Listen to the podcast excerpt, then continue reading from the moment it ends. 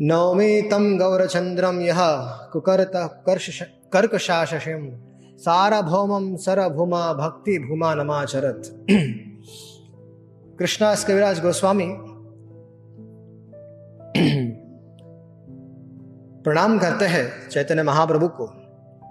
उन चैतन्य महाप्रभु को प्रणाम करते हैं जिन्होंने कु, कुतर्क कुकर्ष हृदय वाले कुतर्क मतलब जो मायावादी सारा भौम है, हमेशा कुतर्क में पड़े रहते हैं और जिसका हृदय कर्कश है, ऐसे सारों भट्टाचार्य को भक्ति से परिपूर्ण कर दिया। उन श्री चैतन्य महाप्रभु को मैं बारंबार प्रणाम करता हूँ। जय जय गौर चंद्र जय नित्यानंद, जय द्वैत चंद्र जय गौर भक्त वृंद चैतन्य महाप्रभु को प्रणाम करते हैं, नित्यानंद को प्रणाम करते हैं अद्वैत चंद्र को प्रणाम करते हैं और गौर भक्त वृंद समस्त गौर भक्त को प्रणाम करते हैं। आवेश चलीला प्रभु, जगन्नाथ मंदिरे, जगन्नाथ देखी प्रेमे हैला अस्थिरे जगन्नाथ अलिंगिते चलीला धैया मंदिरे पड़ीला प्रेमे अविष्ट हैया चैतन्य महाप्रभु, थोड़ा सा हमें ये इतिहास जानना पड़ेगा कि चैतन्य महाप्रभु माया जगन्नाथपुरी कैसे पहुँच गए? चैतन्य महाप्रभु संन्यास ग्रहण करने के पश्चात तीन दिन तक राड देश से जा रहे थे और नित्यानंद वो जा रहे थे वृंदावन लेकिन नित्यानंद प्रभु ने उनको भ्रमित करते हुए, महाप्रभु तो ऐसे होंगे नहीं, लेकिन चैतन्य महाप्रभु बंगाल पहुँच गए हैं। और जब वे गंगा के दर्शन करे तो उनके मन में ही था कि यमुना है। लेकिन यमुना में आगे जाते जाते महाप्रभु की यही भावना थी कि हम यमुना में, यमुना जा रहे हैं, और ये तो यमुना जी है। आगे जाके मथुरा आएगा, वृंदावन आ जाएगा। लेकिन वहाँ पर अद्वैत आचार्य जी बोट से आ गए। तब ये समझ नहीं पा रहे पूछे तुम यहाँ क्या कर रहे हो? बोले आप आप सही जगह है। अद्वैत आचार्य जी ने कहा कि आप तो आ, बंगाल में है। बोले बंगाल में कैसे आ गया? ये नित्यानंद ने दोबारा छल कर दिया लगता है। फिर उसके बाद वे सब लोग नवद्वीप चले गए। वहाँ पर सची माता ने उनके दर्शन किए। सती मा, सची माता ने उन्हें प्रसाद खिलाया। और वे सब शांतिपुर में अद्वैत आचार्य के घर पे चैतन्य महाप्रभु नित्यानंद प्रभु ने कई सारे आपस में उन्होंने अपनी अपनी लीलाएँ की, हँसी मज़ाक किया और एक बहुत प्रचंड मात्रा में नाम संकीर्तन हुआ। और नाम संकीर्तन होने के पश्चात महाप्रभु ने निर्णय लिया कि अब मुझे जाना चाहिए, यहाँ पर ज़्यादा समय रहूँगा तो लोग कहेंगे सन्यासी होकर माँ के आश्रय में रहता है तो अच्छा नहीं है। तो वो जाने ही वाले थे वृंदावन की तरफ़ निकलने वाले थे लेकिन सची माता ने कहा कि बेटा तुम पास में रहोगे तो अच्छा होगा। तो नी, तो नीलाचल में रहो जगन्नाथपुरी में रहो वहाँ पर मुझे तुम्हारी बार बार आ, समाचार मिलते रहेगा उसी सारे हम ज़िंदा रहेंगे। वास्तव में महाप्रभु सची माता के जो प्रेम जिस तरह सची माता कर रही थी तो महाप्रभु ने यहाँ तक कह दिया था कि माँ, तुम बोल दो तो मैं संन्यास भी छोड़ दूँ और तुम्हारे पास बैठ जाओ। तब सची माता ने नहीं कहा, तुमने संन्यास ले लिया है तो उसका पालन करो, जाओ जगन्नाथपुरी में निवास करो। मेरी इतनी इच्छा है कि मेरे बेटे के बारे में मुझे बार बार पता चलता रहे कि तुम क्या कर रहे हो, कैसे हो। और हमारे यहाँ से भी जाना, नीलाचल जाना बहुत सहज होगा, वहाँ से भक्त आते रहेंगे तो इससे मुझे थोड़ा सा, मुझे सांत्वना मिलती रहेगी। तो बेटा, वही रहना। तो चैतन्य महाप्रभु उड़ीसा के लिए निकल गए और रास्ते में वे यमुना आ गए और यमुना में रेमुना आ गए और रेमुना में गोपीनाथ जी का विग्रह को देखा और चैतन्य महाप्रभु ने जो गोपीनाथ के विग्रह को देखा तो खूब आनंद खूब आनंद के साथ उन्होंने वहाँ पर नृत्य किया। और वहाँ पर जो चैतन्य महाप्रभु के जो गुरु है, ईश्वरपुरी है, उन्होंने शीर छोरा गोपीनाथ की कथा सुनाई थी। तो वहाँ पर वहाँ पर बैठकर नित्यानंद प्रभु मुकुंद, जग, जगदानंद और दामोदर, ये ये पाँचों की टोली चल रही थी साथ में। पाँच लोग साथ में चल रहे थे। चैतन्य महाप्रभु, नित्यानंद प्रभु, मुकुंद, जगदानंद और दामोदर। तो ये पाँचों लोग जब रेमुना पहुँच गए तो महाप्रभु ने भागवतम क्लास चालू कर दिया और वहाँ पर उन्हें शीर छोरा गोपीनाथ की कथा सुनाई। वो कथा सुनने के बाद शीर चोर शीर का जो पान करने के पश्चात वे सब लोग आगे चले गए और वहाँ पर याजापुर में जाते समय चैतन्य महाप्रभु कटक पहुँच गए और वहाँ पर उन्होंने एक साक्षी गोपाल जी का दर्शन किया और वहाँ पर साक्षी गोपाल जी की कथा उन्होंने नित्यानंद प्रभु के माध्यम से सुन ली। तो सब लोग बैठकर जो वहाँ कथा किए थे, वो यहाँ पे कथा सुन रहे थे अभी। तो ऐसे ही चैतन्य महाप्रभु वहाँ से फिर जगन्नाथपुरी के लिए चले जाते हैं और जब जगन्नाथपुरी पहुँचते हैं, तब क्या होता है? अभी हमें पता चला चैतन्य महाप्रभु भगवत प्रेम में आविष्ट होकर वहाँ पर जगन्नाथ मंदिर में चले गए और सीधा जो मेन जैसे कोई आ जाए, बाहर से आ जाए, अचानक से मंदिर के अंदर एंट्री मार दे तो आप लोग क्या करोगे? ए भाई, रोको उसको। तो क्या हो गया? सब सब लोग, वहाँ पर जो गार्ड इत्यादि सब थे, चैतन्य महाप्रभु जब वहाँ पर आए दौड़ते दौड़ते जगन्नाथ जी के दर्शन करने के लिए आए और सीधा अंदर प्रवेश कर गए। और चैतन्य महाप्रभु भगवान जगन्नाथ को आलिंगन करना चाहते थे। और आलिंगन नहीं कर पाए, लेकिन आलिंगन करने से पहले ही वो मूर्छित होकर गिर पड़े। दैव तहा के करे दर्शन, परीक्षा मारिते तेहो कैला निवारण। अभी जब अगर अचानक से कोई हमारे मंदिर में आ जाए तो सिक्योरिटी गार्ड क्या करेंगे? आकर उसको रोकने का प्रयास करेंगे।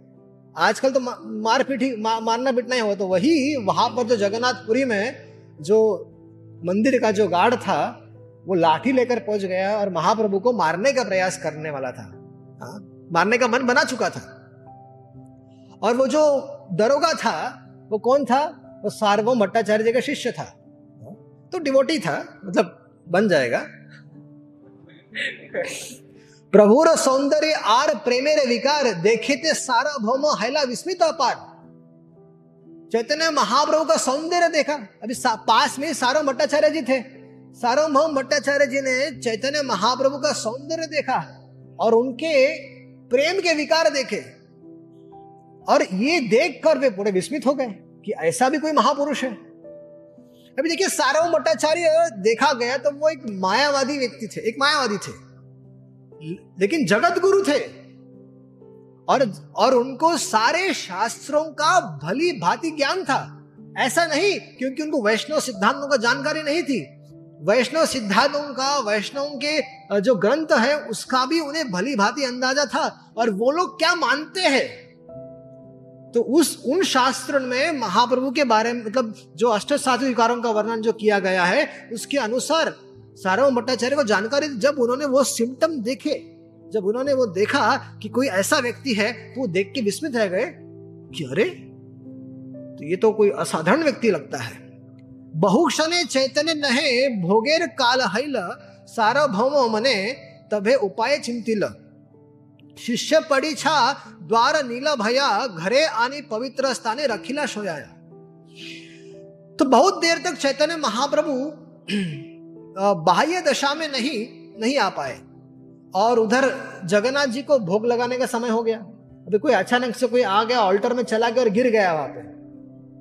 जगन्नाथ जी के ऑल्टर में चलो जगन्नाथ जी को ऑल्टर ही मान लो बैठे भाई साहब। हम्म, तो कोई आ गया अचानक से ऑल्टर में चला गया और गिर गया और आप 12 बजे का समय हो गया आपका भोग लगाने का समय है। तब आप कुछ ना कुछ करोगे ना उसको उठाकर बाजू में रखेंगे सारा मट्टाचरण विचार के जगन्नाथ जी को भोग लगाने का समय है।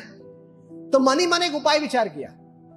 उन्होंने सोचा कि ये थोड़ा इन लोगों सबको ले जाकर चैतन्य महाप्रभु को मैं किसी पवित्र स्थान में जाकर ले जाता हूँ। तो वासुदेव सरभौम जी सरभौम जी उस समय मंदिर के दक्षिण की ओर वहाँ पे बालू के खंड में मार्कंडेय सरोवर के तट पर वहाँ पर निवास करते थे।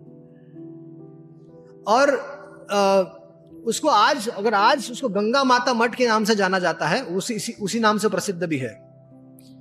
तो श्वास प्रश्वास नाही उदर संपन्न स्पदन देखिए चिंतित हिला भट्टाचार्य रे मन। अभी सारो भट्टाचार्य को लगा कि ये कि ये तो मर तो नहीं गया। ये व्यक्ति जो थे इतने सुंदर है और ये सब अद्भुत विकार उनमें दिख रहे हैं, क्या ये व्यक्ति मर तो नहीं गए? हाँ? तो वो, लेकिन वो देख रहे थे, किसी प्रकार से कोई स्पंदन है, को न देखकर सारा मट्टाचार्य थोड़े चिंतित हो गए कि ये मर रहे होंगे, बहुत सारे विचार मन में आते हैं। हाँ बीमार होगा, क्या होगा, अचानक से जगन्नाथ जी के मंदिर में, क्योंकि प्रथा तो ऐसी है कि जगन्नाथ जी के रथ के नीचे बहुत सारे लोग आके मर जाते थे, अपने अपने आप से आत्मदाह करते थे। तो ऐसे कुछ मन में होता होगा कि ये जीवित है कि नहीं? सूक्ष्म तुला आनी नासा अग्रते धारिल इशित चलये तुला देखी धैर्य हईल तब सारो भट्टाचार्य ने क्या किया? सूक्ष्म रुई श्री चैतन्य महाप्रभु के नाक के आगे रखकर उनकी परीक्षा ली।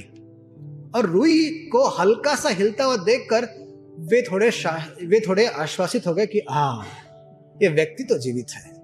मतलब ये थोड़ी केस डिफरेंट है। तो बसी भट्टाचार्य मने करे न विचार।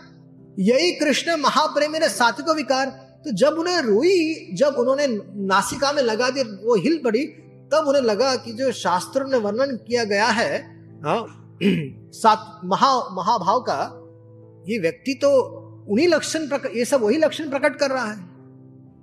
तब वहाँ बैठकर सार्वभौम भट्टाचार्य के मन में विचार आया कि इतनी कृष्ण महाप्रेम के सात्विक विकार तो मैंने पढ़े हैं लेकिन ये साधारण मनुष्य में नहीं तो सुदीप्त सार्वभौम भट्टाचार्य विचार कर रहे हैं कि सुदीप्त सात्विक, यही नाम ये प्रणय नित्य सिद्ध भक्ति से सुदीप्त भाव है। अभी सुदीप्त भाव क्या है? ये थोड़ा हमें जानना पड़ेगा। सार्वभौम भट्टाचार्य चैतन्य महाप्रभु को देख रहे थे, परीक्षण कर रहे थे और देख रहे थे कि ये तो महाभाव का विकार है। देखिए, अष्ट अष्ट सात्विक विकार क्या होता है? अष्ट सात्विक विकार मतलब स्वेद आना, रोमांचित होना स्वर भंग मतलब कंठ आरोहित होना, कंप, वैवर्ण्य और अश्रु प्रलय तो इस तरह से आठ अष्ट सात्विक विकार हैं, जो जैव धर्म इत्यादि में आते हैं। तो यह अष्ट सात्विक विकारों का गोपन की चेष्टा की चेष्टा दो प्रकार की है। मतलब इसका अर्थ क्या है? कि अष्ट सात्विक विकारों का गोपन करने की चेष्टा दो प्रकार की होती है। मतलब जब व्यक्ति हमें ये जानना चाहिए कि एडवांसमेंट कैसे होता है भक्ति में? भगवान के बारे में सुन सुन सुनकर सुन सुनकर व्यक्ति कृष्ण को समझता है। ठीक है? समाज में ये धारणा होती है कि कोई सर पर आशीर्वाद रख देगा तो प्रेम उदित हो जाएगा। इलेक्ट कोई इलेक्ट्रिक करंट मार देगा तो हो जाएगा। सुखदेव गोस्वामी ने महाराज परीक्षित के सर पर हाथ नहीं रखा। उन्होंने केवल दिव्य भागवतामृत का पान करा दिया और उससे महाराज परीक्षित को भगवत प्रेम की प्राप्ति हो गई और वो भगवत धाम को प्राप्त हो गए। आपने देखा होगा, सुतो गोस्वामी पाद ने भी अट्ठासी हज़ार ऋषियों पे सर पर हाथ रखना टाइम लग जाता, वो भी नहीं किया उन्होंने कि सर पर हाथ रख देखो करंट आ गया। तो इस तरह से भारत समाज में देखा जाता है, मैं इस्कॉन में आने से पूर्व एक मायावती संप्रदाय में दीक्षित था। तो वहाँ पर एक अजीब प्रकार की घटनाएँ होती थी। मैं वो जो मायावादी गुरु थे, उनके एक पुत्र थे तो उन पुत्रों के बहुत क्लोज सर्कल में मैं पहुँच गया था। मतलब मेरा बहुत एडवांसमेंट हो गया था। और वहाँ पर उस क्लोज क्लोज रूम के अंदर वो व्यक्ति किसी को टच करता था और वो उड़, वो उनको पता नहीं उनके अंदर क्या हो जाता था। कोई कोई उड़ने लगता था, कोई कोई नाचने लगता था, कोई पागल जैसे बर्ताव करने लगता था, कोई तो उल्टा उल्टा खड़ा हो जाता था। और ये सब चीज़ें देखकर मुझे लगता था मेरे अंदर ऐसा कुछ नहीं है। और वो मेरे सर में भी हाथ रख दी कुछ हुआ ही नहीं। बाकी सब बाकी सब उड़ रहे थे, बाकी सब हर एक व्यक्ति के अंदर कुछ ना कुछ हो रहा था। मेरे अंदर कुछ नहीं हो रहा था, मैं अपने आप को दुर्भाग्यशाली मान रहा था। कितना बड़ा दुर्भाग्य कि मेरे मेरे साथ वाला जो मित्र है, उनकी भी यही स्थिति थी। तो हम दोनों निराश थे कि ये क्या हो गया। तो इस तरह से ड्रामा करने से कुछ नहीं होता है। भक्ति का ढोंग नहीं करना चाहिए। यहाँ पर सब ढोंग चल रहा था। तो वैसे ही हमें हमें यह जानना चाहिए कि भक्ति जो भगवान का प्रेम है वो कैसे प्राप्त होगा? भगवान के साथ संबंध कैसे होगा? तो भगवान के बारे में बारंबार बारंबार बारंबार सुनना पड़ता है।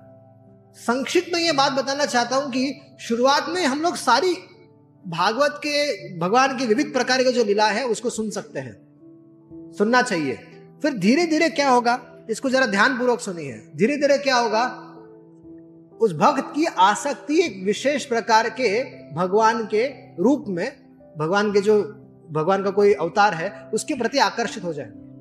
जैसे किसी भक्त कृष्ण चैतन्य महाप्रभु के प्रति या किसी का कृष्ण के प्रति हो जाएगा या किसी का जगन्नाथ के प्रति हो जाएगा। तो व्यक्ति धीरे धीरे उन्हीं के बारे में सुनना पसंद करेगा। फिर वो अन्य अवतारों की लीलाओं को सुनना पसंद नहीं करेगा। केवल कृष्ण लीला या केवल महाप्रभु की लीला या केवल जगन्नाथ जी की लीला को सुनना पसंद करेगा। और धीरे धीरे क्या हो जाएगा कि वह फिर उसकी और भगवान के बारे में श्रवण करते करते धीरे धीरे उसका मन भगवान के किसी एक रस के अंदर मिल जाए कि मेरा मेरा वात्सल्य से आसक्त हो जाएगा या दास्य से या माधुर्य से तो इस तरह से उसकी आसक्ति एक विशेष प्रकार के रस में हो जाएगी। फिर क्या होगा? फिर केवल वह, वही उसी प्रकार के रस की कथाओं को सुनना पसंद करेगा। अन्य का सम्मान करेगा, लेकिन उसकी रुचि केवल उसी में होगी। और ऐसे करते धीरे धीरे उसमें भी कई प्रकार के लेवल होते हैं तो व्यक्ति ऐसे करके धीरे धीरे नेचुरली भगवान के भगवान के साथ संबंध स्थापित होता, संबंध संबंध स्थापित होता है रिलेशनशिप बनता है। तो ये आर्टिफिशियल तरीका नहीं है। तो सुखदेव गोस्वामी ने महाराज परीक्षित को श्रवण कराया तो उसी तरह से यहाँ पर भी श्रवण की ही महिमा है। तो अष्ट साधक विकार का गोपन करने की चेष्टा दो प्रकार की है, एक धुमाईता और दूसरी ज्वलिता। अभी इसको समझने का प्रयास करते हैं। एक अथवा दो भाव, जैसे आठ आठ प्रकार के भाव है तो एक या दो भाव सहज एक भक्त के जब आते हैं प्रकट होते हैं थोड़ी मात्रा में प्रका, प्रकाशित होते हैं तो उसको छुपाना आसान हो जाता है। तो उसको धुमाईता कहते हैं। लेकिन जब एक ही समय में दो या तीन भाव जब प्रकट होते हैं अश्रु भी आते हैं कंप भी होता है ऐसे दो तीन प्रकार के जब सात्विक भाव एक साथ प्रकट होते हैं तथा बहुत कष्ट से उन्हें छिपाना पड़ता है। और ये छिपाना संभव हो तो हो जाता है, बड़ी मुश्किल से सब हो पाता है तो उसको ज्वलित ज्वलिता कहते हैं। और तीन तीन या चार प्रकार के जो भाव है, जो आठ में से जब चार, तीन या चार प्रकार के भाव प्रकट हो जाते हैं, और एक ही एक ही समय में उदित हो जाते हैं, और उसे उसे जो छिपाने की चेष्टा विफल हो जाती है, तब उसे कहते हैं दीप्ता। मतलब वो जो भक्त होता है, वो अपने भावों को संभाल नहीं पाता। प्रकट प्रकट हो जाते हैं। और एक ही समय में पाँच या सभी को जब पाँच या अधिक से या परिपूर्ण तरीके से जो आटों के आटो भी प्रकट हो जाता है, उसे कहते हैं उदीप्ता। और उदीप्ता कैसा है कि उदीप्त भाव आठों प्रकार के भाव जब एक साथ प्रकट होते हैं और तो भी वो भी करोड़ों गुना बढ़ते जाते हैं। वो जो प्रेम है भगवान के लिए, वो बढ़ते जाता है, बढ़ते जाता है। आठों गुना, आठों के आठों भी बढ़ते जाते हैं। तो वो जो दशा है, वो सुदीप्त कहा जाती है। ठीक है? तो इस प्रकार से सार्वभौम भट्टाचार्य क्या देख रहे थे? सार्वभौम भट्टाचार्य देख रहे थे कि अधिरूढ़ महाभाव जार तारे विकार मनुष्य रे देखे दे मनुष्य रे देह देखी। बड़ा चमत्कार कि इस तरह से जो अरुट भाव है अधिरूढ़ महाभाव है ये सब जो महाभाव है केवल भगवान में ही प्रकट होते हैं भगवान के एकदम नित्य परिकर है उन, उनमें राधा रानी इत्यादि में प्रकट होते हैं। तो ये तो साधारण मतलब एक साधारण मनुष्य तो है नहीं तो सारा भट्टाचार्य विचार कर ठीक है महाभागवत होंगे। ये मन में भगवान तो राधा रानी भगवान तो नहीं हो सकते हाँ। देखो वैष्णव सिद्धांत कितना सारो भट्टाचार्य जानते थे हाँ। हमारा कैसा है, वैष्णव सिद्धांत हमें जानते हैं तो हमें और भी सिद्धांत बाहर के जो जानने का प्रयास करना चाहिए। नहीं तो किसी ने चैलेंज कर दिया तो उसको काटना मुश्किल हो जाएगा। और और हमेशा ध्यान रखना चाहिए कि जब तक हम लोग उनके उस विषय का, मायावाद का खंडन हम लोग करते रहते हैं, लेकिन मायावाद क्या है, ये भी हमें जानना चाहिए। नहीं तो कोई एक्चुअल में मायावादी आ जाएगा तो अपना ही खंडन हो जाएगा। दूसरी बात हमें जाननी चाहिए कि खंडन खंडन कम करना चाहिए। भगवान की कीर्ति और यश को ज़्यादा से ज़्यादा गाना चाहिए। हमारे गुरु महाराज कहते हैं कि खंडन के चक्कर में नहीं पड़ना चाहिए। भगवान की कीर्ति और भगवान के यश में इतना सामर्थ्य है कि उसको इतना सामर्थ्य इतना सामर्थ्य कि जब संसार के बद्ध जीव उस भगवान की कीर्ति और यश को सुनते हैं तो स्वाभाविक रूप से उनका प्रेम भगवान में हो जाता है। और हम लोग क्या, हमारा प्रचार का स्टाइल थोड़ा सा हमें जानना चाहिए कि अधिक से अधिक बल भगवान की कीर्ति और यश को गाने में लगाना चाहिए। अरे संसार के लोगों को भगवान के बारे में पता ही नहीं है। मैं विदेश मैं कभी कभी ऐसे विदेश विदेश में ट्रैवल कर देखा हूँ, भक्त लोग पूछते हैं कि हम लोग प्रीच कैसे करें उनको, भक्त कैसे बनाए? तो मैंने उनको पूछा कि आप लोग प्रचार कैसे करते हो? बोला, हम लोग योगा के नाम पे लोगों को बुलाते हैं, आयुर्वेद के नाम पे लोगों को बुलाते हैं। और जब पुस्तक वितरण करते तब क्या कहते हो? बोले, पुस्तक वितरण करते तो बोलते हैं योगा की पुस्तक है। अरे भैया, प्रभुपाद जी ने योगा की कोई किताब नहीं लिखी है।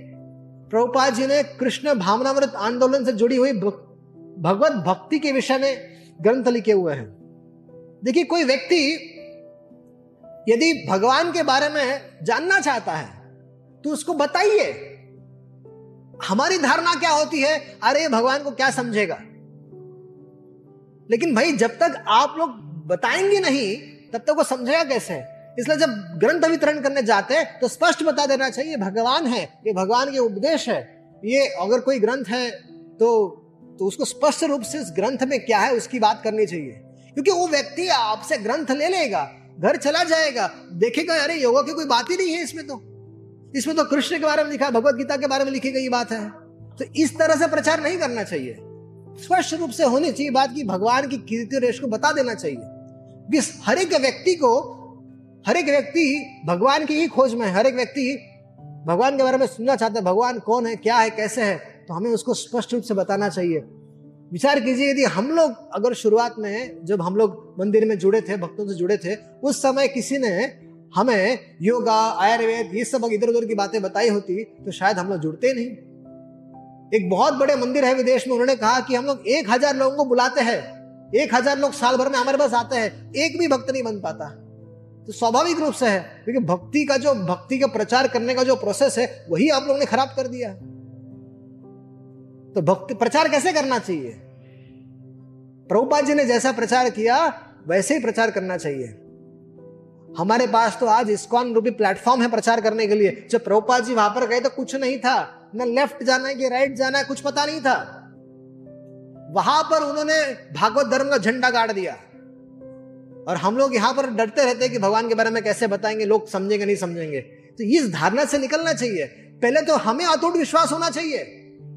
हम लोग शास्त्र अध्ययन करेंगे, तब भगवान के बारे में समझेंगे, तब बता पाएँगे। हमारी हमारी जीवन में शास्त्र अध्ययन नहीं है। हमारे जीवन में भागवत हम लोग पढ़ते नहीं है। हम लोगों को क्या बता पाएँगे? हमारा ही कन्विक्शन ट्वेंटी परसेंट है तो हम क्या लोगों को कन्विंस कर पाएँगे? क्या भक्त बना पाएँगे? तो भगवान के बारे में सुनना, अध्ययन करना और तब बोलना, ये विधि है। हम एग्ज़ाम के लिए, हमने बहुत सारी डिग्रियाँ जीवन में प्राप्त कर ली होंगी। तो कभी ऐसा हुआ कि बिना बिना पढ़ाई की एग्ज़ाम देने गए हैं? नहीं। तो जब शास्त्र अध्ययन किए बिना प्रचार कैसे करने उतरते हैं हम लोग? तो शास्त्र अध्ययन रोज का रोज का नियम होना चाहिए। जीवन जीवन जीवन में होना चाहिए। वो वो गृहस्थ हो या ब्रह्मचारी हो, या वानप्रस्थी हो, या सन्यासी हो, हर एक व्यक्ति को शास्त्र अध्ययन करना है। उसका खुद का अपना पोषण करना चाहिए। जन्म सार्थक करी करो परोपकार। अपनी आचरण करे जीवन सिखाए, अपने आचरण में लाओ पहले। पहले भागवत को पढ़ना चाहिए, दो दो, तीन तीन, चार चार घंटे पढ़ना चाहिए। लेकिन भागवत को अपने जीवन में लाना चाहिए। जब तक भा, अगर भागवत बनना है तो भागवत के संपर्क में आना पड़ेगा या श्रीमद भागवत के संपर्क में आना पड़ेगा? श्रीमद भागवत और भागवत में कोई अंतर नहीं है। व्यक्ति भागवत और श्रीमद भागवत में कोई अंतर नहीं है। अगर हमारा उद्धार करना है अगर हम हमें भी भगवान का प्रेम चाहिए तो हमें या तो महाभागवत के संपर्क में आना चाहिए या श्रीमद भागवत के संपर्क में आना चाहिए। दोनों दोनों केपेबल है कि उसका व्यक्ति उस व्यक्ति का उद्धार करने के लिए। देखिए, भागवत के साथ भी संबंध होना चाहिए। जब भागवत पढ़ेंगे, भागवत का आश्रय ग्रहण करेंगे, कैसे आश्रय ग्रहण करेंगे? सुनकर, पढ़कर, बोलकर तो भागवत के साथ संबंध हो जाता है। भागवत भी अपने आप को प्रकाशित करता है। भागवत आपसे बात भी करता है। किस किस माध्यम से बात करता है? अपने अर्थों को खोलकर। जब तक हम लोग भागवत को मन लगाकर नहीं पढ़ेंगे पहले बात तो सुनना चाहिए, साधुओं के मुझसे सुनना चाहिए, फिर अध्ययन करना चाहिए उनके मार्गदर्शन में। तब धीरे धीरे भागवत अपने अर्थों को खोलता है। नहीं तो ये मैकेनिकली पढ़ के कुछ नहीं होगा। Bhagwat should reciprocate with us कैसे आएगा रेसिप्रोकेशन जब उसको अध्ययन करेंगे, गहन अध्ययन करेंगे, पंद्रह मिनट, आधे घंटे से कुछ नहीं होने वाला है। एत चिंती भट्टाचार्य आछन बसिया नित्यानंद आदि सिंह द्वारे उतरी लाया सारा भट्टाचार्य जब इस प्रकार चिंता कर रहे थे, वहाँ पर चैतन्य महाप्रभु को खोजते खोजते वहाँ पर नित्यानंद प्रभु वहाँ पर आ गए। और नित्यानंद प्रभु वहाँ पर जब आ गए, जगन्नाथ जी के सिंहधार पहुँच गए तो वहाँ पर सब लोगों की बातें सुनी। तहा सुनी लोग की कहे अन्य बात, एक सन्यासी आस देखी जगन्नाथ। तो नित्यानंद प्रभु और मुकुंद दामोदर इत्यादि ने सबसे बात क्या सुनी? कि कि एक सन्यासी जगन्नाथ के दर्शन के लिए आए थे, वहाँ पे जगन्नाथ देव के दर्शन करके मूर्छित हो गए, जिससे उनके शरीर में चेतना तक नहीं रही और वो सार्वभौम भट्टाचार्य जी के अपने घर ले गए। सुनी सबे जानेला महाप्रभुर कार्य, हेन काले आयला तहा गोपीनाथाचार्य। देखिए, वहाँ पर लोगों की बात सुनकर चैतन्य महाप्रभु की स्थिति को देखकर वहाँ पर गोपीनाथ आचार्य वहाँ पर आ गए। और गोपीनाथ आचार्य नदिया के रहने वाले थे और महेश्वर विशारद मतलब सार्वभौम जी के जमाई थे। तथा चैतन्य महाप्रभु के भक्त थे और चैतन्य महाप्रभु के तत्व को भली भांति जानते थे। अभी कैसा है कि जो नीलांबर चक्रवर्ती थे, वो उनके, वो नीलांबर चक्रवर्ती के सहपाठी महेश्वर विशारद ये भी विद्यानगर में निवास करते थे। तो उनके दो पुत्र थे मधुसूदन वचस्पति और वासुदेव साराभौम। तो गो और एवं जमाता जो जमाई थे तो गोपीनाथ आचार्य इस तरह से वे लोग रह, रहा करते थे। तो मुकुंद वहाँ पर मुकुंद ने जब गोपीनाथ आचार्य को देखा तो मुकुंद सहित पूर्वे आच्छे परिचय तो मुकुंद जी का वहाँ पे गोपीनाथ आचार्य से पहले से परिचय था। मुकुंद देखिए तारा हैला विस्मय मुकुंद जी ने जब गोपीनाथ आचार्य को देखा तो कहा, वाह, गोपीनाथ आचार्य मिल गए। वास्तव में उनका स्मरण कर रहे थे। क्योंकि आप किसी अनजान जगह पर जाते हो, मान लीजिए कि आपका वृंदावन में कोई मित्र है और आप संकट में पड़ जाए वहाँ पर, कुछ ऐसी स्थिति हो जाए, परिवार वालों को कुछ, कोई परिवार में बीमार बीमार पड़ जाए तो आप क्या करोगे? वहाँ पर जो जान पहचान वाला व्यक्ति उसको संपर्क करोगे? और पूछेगा नहीं डॉक्टर कहाँ है? अरे, मेरा बेटा बीमार है, ये बीमार है, ये ये भक्त बीमार पड़ गया। तो क्या लोकल व्यक्ति को फ़ोन करके पूछोगे कि कि भाई, कौन है वो व्यक्ति? कहाँ है व्यक्ति? डॉक्टर किधर है? तो मुकुंद तहारे देखी, कैला कैला नमस्कार। तो मुकुंद ऐसा विचार कर रहे थे कि महाप्रभु को कहा खोजेंगे? सारो भट्टाचार्य घर कहा है? अगर गोपीनाथ आचार्य जी मिल जाते तो अच्छा हो जाता। जैसी विचार कर रहे थे, गोपीनाथ आचार्य सामने आ गए। और वहाँ पर मुकुंद तहारे के देखी, कैला नमस्कार, तेहो अलंगिया पूछे, प्रभु समाचार। और जैसे ही गोपीनाथ आचार्य ने मुकुंद को देखा तो उन्होंने उनको गले लगा लिया और मुकुंद कहे, प्रभु, यहाँ हैला आगमन। चैतन्य महाप्रभु तो यहाँ आ गए हैं। और आमी सब आसी आची महाप्रभु सने और हम लोग सब महाप्रभु के साथ आ रहे हैं। आए हुए हैं यहाँ पे। तो नित्यानंद गोसाई के आचा फिर क्या हुआ कि जब नित्यानंद गोसाई के आचार्य कहले नमस्कार।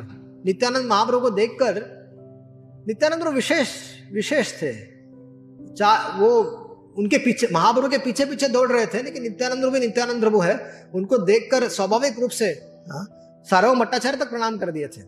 तो इन्होंने प्रणाम कर दिया और सबे सबे मेली प्रभु सभे मेली पूछे प्रभु वार्ता बार बार और मुकुंद गए महा मुकुंद मुकुंद ने कहा कि महाप्रभु ने संन्यास ले लिया है और नीलाचल आ चुके हैं और हम लोग सब उनके बारे में उन्हीं को ढूंढ रहे हैं उन्हीं को खोज कर रहे हैं। तब आमा सब छाड़ी आगे गेला दर्शन है और हम सबको छोड़कर महाप्रभु तो आगे चले गए और कुछ हो गया।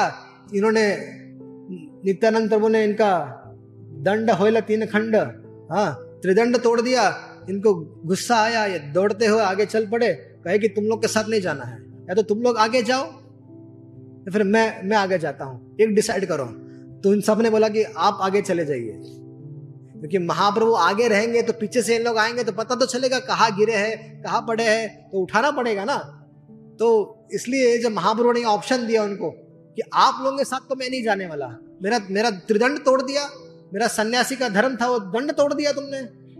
तब तब नित्यानंद नित्यानंद का ठीक है, आप आगे जाइए, हम लोग से पीछे पीछे आएँगे। तो जब अकेले व्यक्ति जाता है तो गाड़ी भी स्पीड स्पीड में चलाता है। जब अकेला व्यक्ति परिवार के साथ हो तो गाड़ी आराम चलाएगा, लेकिन वही व्यक्ति अकेला मिल जाए, उसको हाईवे मिल जाए तो लंबा दौड़ दौड़ाएगा वो। तो महाप्रभु देखा, अभी तो कोई बाधा ही नहीं है। ये सबसे बड़े बाधा तो ये चार लोग थे। ये मत करो, वो मत करो, ये मत करो, ये मत करो, ये खाओ, वो खाओ। लेकिन महाप्रभु अभी हटाओ सब कुछ। अब मेरे और जगन्नाथ के विषय कोई नहीं, महाप्रभु दौड़ पड़े। दौड़ पड़े, अपने और प्रेमावेश में आकर महाप्रभु एकदम दौड़ दौड़ पड़े।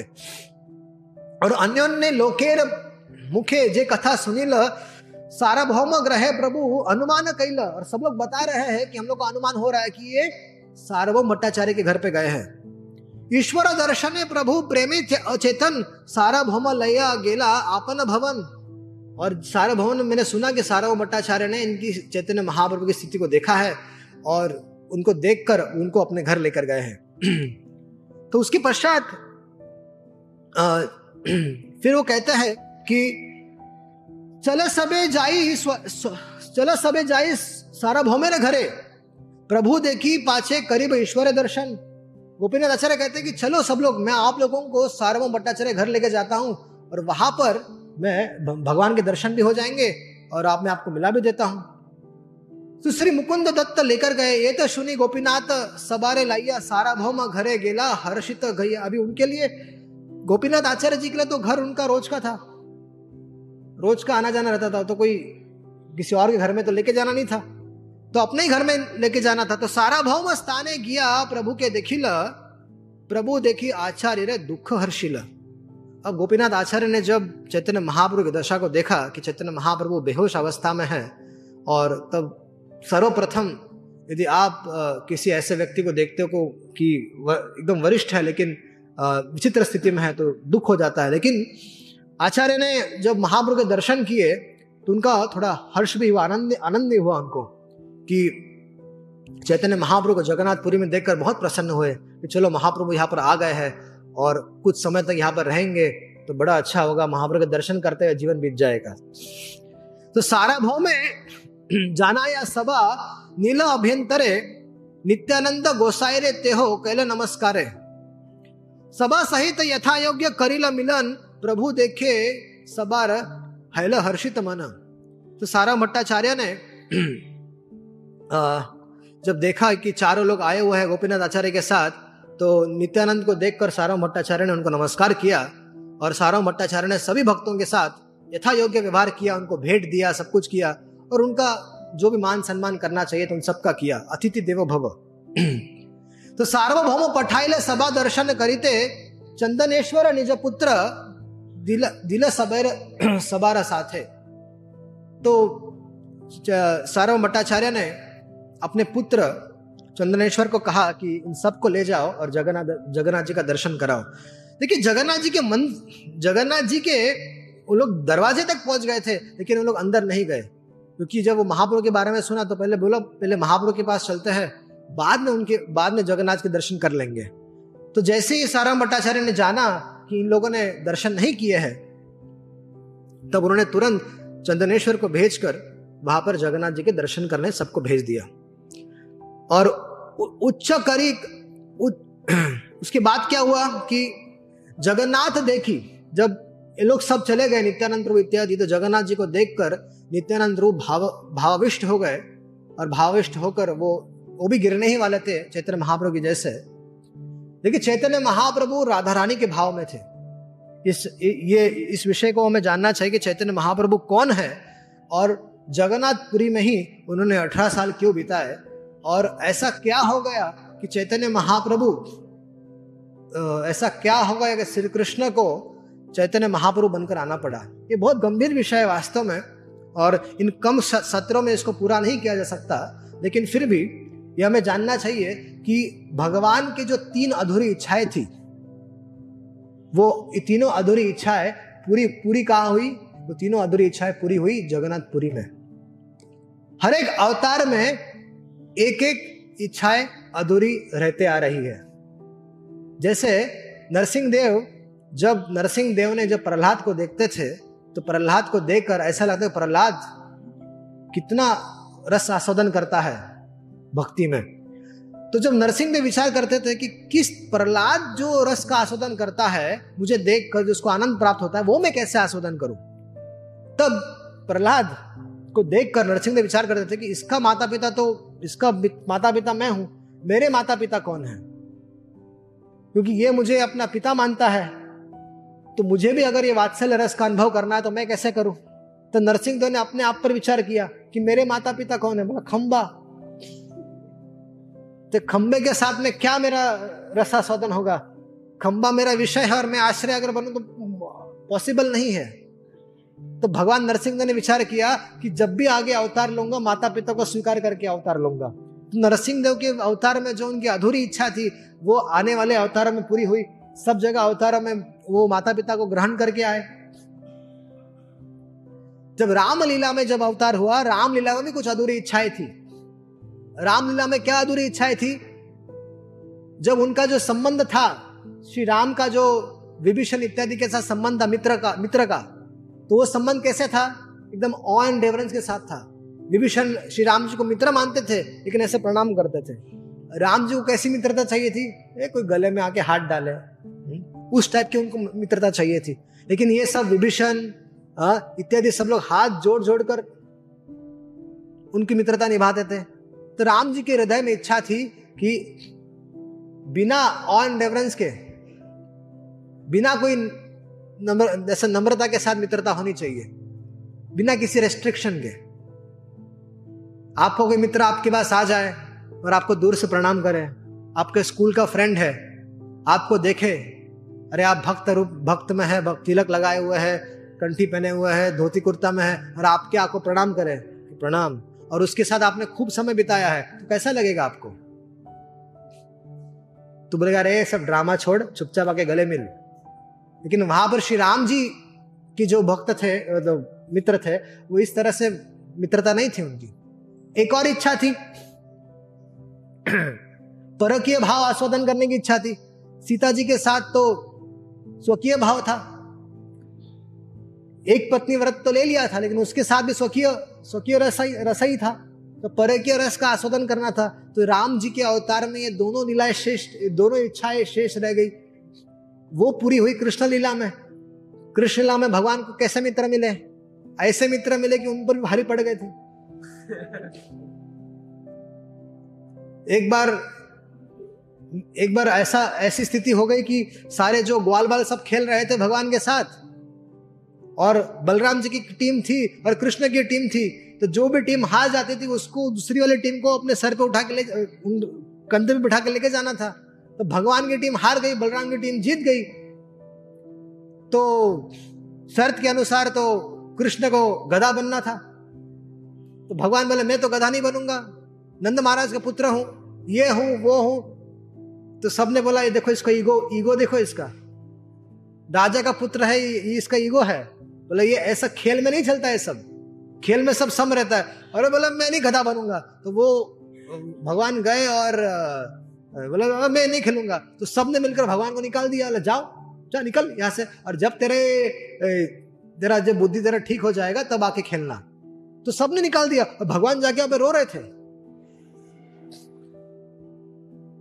अरे, जिसके पीछे जिसके पीछे इस दुनिया भर के जो योगी योगी लोग हैं हाँ वो पीछे पड़े रहते हैं और इनके भगवान के चरण कमलों का चिंतन करने का प्रयास करते रहते हैं, वो भगवान हाँ जिस, जिसकी, जिसको वेल, जिसका जन्म जब होता है, उसका वेलकम करने के लिए सारे देवता लोग वहाँ पर आते हैं, ब्रह्मा शिव इत्यादि सब लोग आते हैं, वो भगवान, ऐसे भगवान के पीछे माँ यशोदा लाठी लेकर दौड़ती है। ब्रज की एक महिमा ऐसी है कि ब्रज में भगवान के भगवत्ता की कोई कीमत नहीं है। ब्रज की क्या महिमा है? ब्रज में ये जो भगवान है, ये जो भगवान है, ये है, इनकी ब्रज में कोई कीमत नहीं है। इनके भगवत्ता की। ब्रज में लोग इनको अपना मित्र मानेंगे, सच्चा मित्र मानेंगे। इनको अपना वास्तविक पुत्र मानेंगे। इनको अपना वास्तविक पति मानेंगे। लेकिन भगवान है ये भावना कभी नहीं आएगी। भगवान चाहे कालिया दमन, लीला कर दे ब्रह्मा जी आके दंडवत कर दे, इंदिरा के प्रणाम कर दे, सब कुछ हो जाए उनके सामने, फिर भी ये भावना नहीं आती कि भगवान है अरे तो नंद बाबा का लड़का है, क्या है इसमें? धेनु का सुर, अभी होता क्या है? भगवान भी इसको प्रेरणा देते, इसको इनकरेज करते हैं कि तुम ही आमी सम, ये जानो कि तुम हम सब सम है। कैसे? धेनु का सुर का जब वध कर रहे थे भगवान और दाऊ और भगवान जी वध कर रहे थे तो गधे को घुमा घुमा कर फेंक रहे थे। इनकी काम मन में कामना हो गई किनके भगवान के मित्रों के मन में, कि हम भी ये खेल खेल सकते हैं क्या?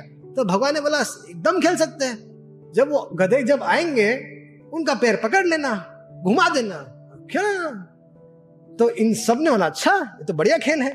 तो बहुत सारे गधे थे वहाँ पर। जिनों का सूर्य तो मरने के बाद बहुत सारे गधे थे सब आए। और ये एक एक ग्वाल वाल एक एक गधे को उठा उठा के घुमा घुमा के पटक रहा है। तो सबको लग रहा है जो कृष्ण कर रहे हो, हम भी तो कर रहे हैं। हा? कौन सा ऐसा डिफरेंस है दोनों में? सेम ही तो है हम लोग। तो ये भावना होती है। ब्रह्मा जी आकर प्रणाम कर दिए। चतुर्मुखी ब्रह्मा को प्रणाम कर दिए। तो ये यहाँ पर चर्चा चल रही है। ब्रह्मा जी का दिमाग खराब है क्या? चार चार मुख दिए इसका माथा खराब हो गया क्या? क्या हो गया? अरे देखना कृष्ण को प्रणाम कर रहा है। कृष्ण को क्यों प्रणाम करते हो तो ब्रह्मा है देवता है? भगवान को प्रणाम इन, इनको भगवान को प्रणाम कर नारायण को प्रणाम करे इसको क्यों प्रणाम करते हैं? इंद्र को देखा इंद्र भी एकदम दंडवत मार दिया। तो ये चर्चा हो गई इंद्र क्यों दंडवत कर रहा है कृष्ण को? हा? जब जब खबर आती थी घर पे जब चर्चा होके आती थी कि माता पिता माता जब सुनती थी कि आज कृष्ण ने इसका वध कर दिया, उसका वध कर दिया तो यशोदा माँ को एकदम ऐसा लगता था क्या है? ये बच्चे लोगों की, बच्चों की कहानियाँ लगती थी उसको। छोटे बच्चे बोलते नहीं है। आप छोटे बच्चे, अगर छोटे बच्चे के पास अगर कोई तो माँ यशोदा को लगता था जो वात्सल्य में जो गोपी, उनको लगता था, ये सब ऐसे ही है? क्यों? ऐसा क्यों लगता था? अरे, बिल्ली से डर कर तो मेरी गोदी में आ जाता है। बोले अरे शेरनी आ गई माँ शेरनी आ गई। तो बिल्ली से डर कर मेरी गोदी में आकर डर जाता है छुप जाता है। ये क्या असुरों का वध करेगा? तो इस तरह से जो इस तरह से जो आ, भावना होती थी तो तो ये सब ब्रज में भगवान के भगवत्ता की कोई कीमत नहीं थी। ये हमें ये हमें जानना चाहिए। तो यहाँ पर जब चैतन्य महा जब भगवान श्री कृष्ण की भी कुछ अधूरी इच्छाएँ थी राधा रानी को वो जब देखते थे विशेषकर सारे गोपियों को देखते थे और राधा रानी को जब विशेष करके देखते थे तो भगवान विचार करते थे राधा रानी मेरे सौंदर्य को देखकर एक विशेष प्रकार का आनंद अनुभव करती है। राधा रानी मुझसे प्रेम करके एक विशेष प्रकार का, का प्रेम अनुभव करती है तो मेरा सौंदर्य देख के जो उसको सुख मिलता है मेरी भक्ति करके जो उसको सुख मिलता है वो सुख मुझे कैसे प्राप्त होगा? तो भगवान जो पूर्ण पुरुषोत्तम है, वो पूर्ण पुरुषोत्तम है, ठीक है। लेकिन इनकी भी कुछ अधूरी इच्छाएँ थी, जो कृष्ण लीला में भी, कृष्ण अवतार में भी पूरी नहीं हो पाई। तब महा, तब भगवान को फिर अपनी उस अधूरी इच्छाओं को पूरा करने के लिए, अभी राधा रानी के भाव को समझना है। राधा रानी कौन है? राधा रानी क्या है? प्रेम के आश्रय है। और श्री कृष्ण प्रेम के विषय है। लेकिन जब विषय को आश्रय को समझना है जब कृष्ण को राधा रानी के राधा रानी के भाव को समझना है किसी भक्त के भाव को समझना है तो उसको भक्त के भाव में भा, भक्त के भाव में आना पड़ेगा। टीचर टीचर है जब तक स्टूडेंट नहीं बन जाता तब तक क्या खाक सीखेगा? अगर टीचर को नया विषय को सीखना है तो वो किसी दूसरे कॉलेज में जाके हम किसी कोई बीए का टीचर कोई बीए है जिसने बीए कर लिया है वो पढ़ा रहा है, लेकिन उसको एमए करना है तो उसको खुद को भी एडमिशन लेना पड़ेगा। अगर उसी एमए वाले को पीएचडी करनी है तो उसको अलग स्कूल में एडमिशन लेना पड़ेगा। तो भगवान को यदि राधा रानी के भाव का आस्वादन करना है तो भगवान को पहले स्टूडेंट बनना पड़ेगा, भक्त बनना पड़ेगा। तो सबसे टॉप मोस्ट भक्त कौन थी? राधा रानी थी। और भगवान को राधा रानी के भाव का आस्वादन करना था, इसलिए उनके भाव को, उनकी कांति को चुराकर भगवान श्री कृष्ण महाप्रभु के रूप में प्रकट होते हैं। और वो उसकी जो पूर्णता है, उसका जो पूर्णता है, जो जो इच्छा, अधूरी इच्छा थी ना तीन, वो पूरी हुई जगन्नाथपुरी में। जब चैतन्य महाप्रभु राधा रानी के भाव में जब भगवान जगन्नाथ को देखते थे, तब उनको वो आनंद का आस्वादन होता था, जो राधा रानी उनको देखकर करती थी। हरे कृष्णा।